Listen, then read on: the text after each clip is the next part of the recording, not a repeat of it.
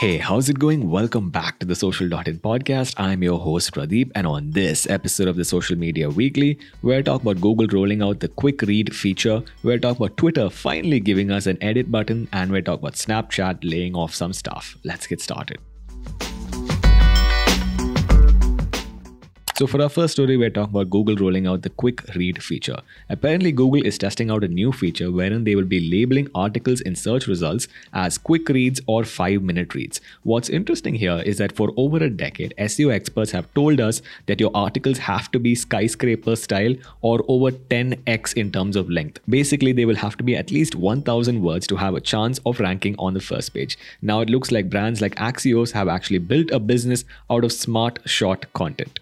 For our next story, we're talking about Twitter finally giving us an edit button. Now, this is the number one requested feature on Twitter for over a decade now, and Twitter has finally rolled out an edit button for tweets for 30 minutes for a few times, but it's only available for Twitter Blue users. Yes, you will have to pay Twitter at least $5 a month in order to get the privilege of correcting your tweets. For our next story, we're talking about Snapchat laying off some of their employees. Now, Snapchat has not had a couple of good quarters. Basically, in their last quarterly result, they missed on both revenue and earnings and failed to provide a guidance. Now it looks like Snapchat is laying off over 20% of their workforce. That totals to over 1,000 people, and they're shutting down the Pixy Drone project as well as the Zenly and Voisey apps. If you didn't know that Snapchat had these apps, they were very popular in Europe. Snapchat is going to be focusing on user growth, revenue growth, and augmented reality.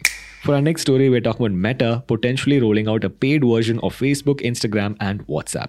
Now, here's the thing both Snapchat and Twitter have paid versions that actually work, and even Telegram has a paid version which is actually getting some traction.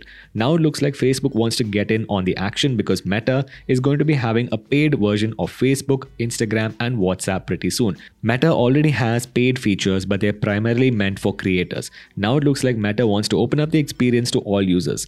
Don't get your hopes up though, Meta will not have an ad free version that you can pay for because Meta makes more money in terms of ads on you than you can ever hope to pay as a subscription. For our final story, we're talking about WhatsApp adding the feature to text yourself. Now, why would this be useful? Well, if you want to send something from your desktop PC over to your phone and you don't have an iOS device. But anyway, WhatsApp is apparently rolling out a new feature wherein, as part of multi device support, you'll be able to send messages to yourself. Telegram has had this feature in the form of saved messages for many years now. Anyway, WhatsApp is also working on WhatsApp surveys wherein they'll be getting feedback from users in the form of a WhatsApp chat interface, and they're working on WhatsApp bug reports wherein users will will be able to send them bug reports with additional images. It looks like WhatsApp is finally getting off the back foot and adding in some proper features.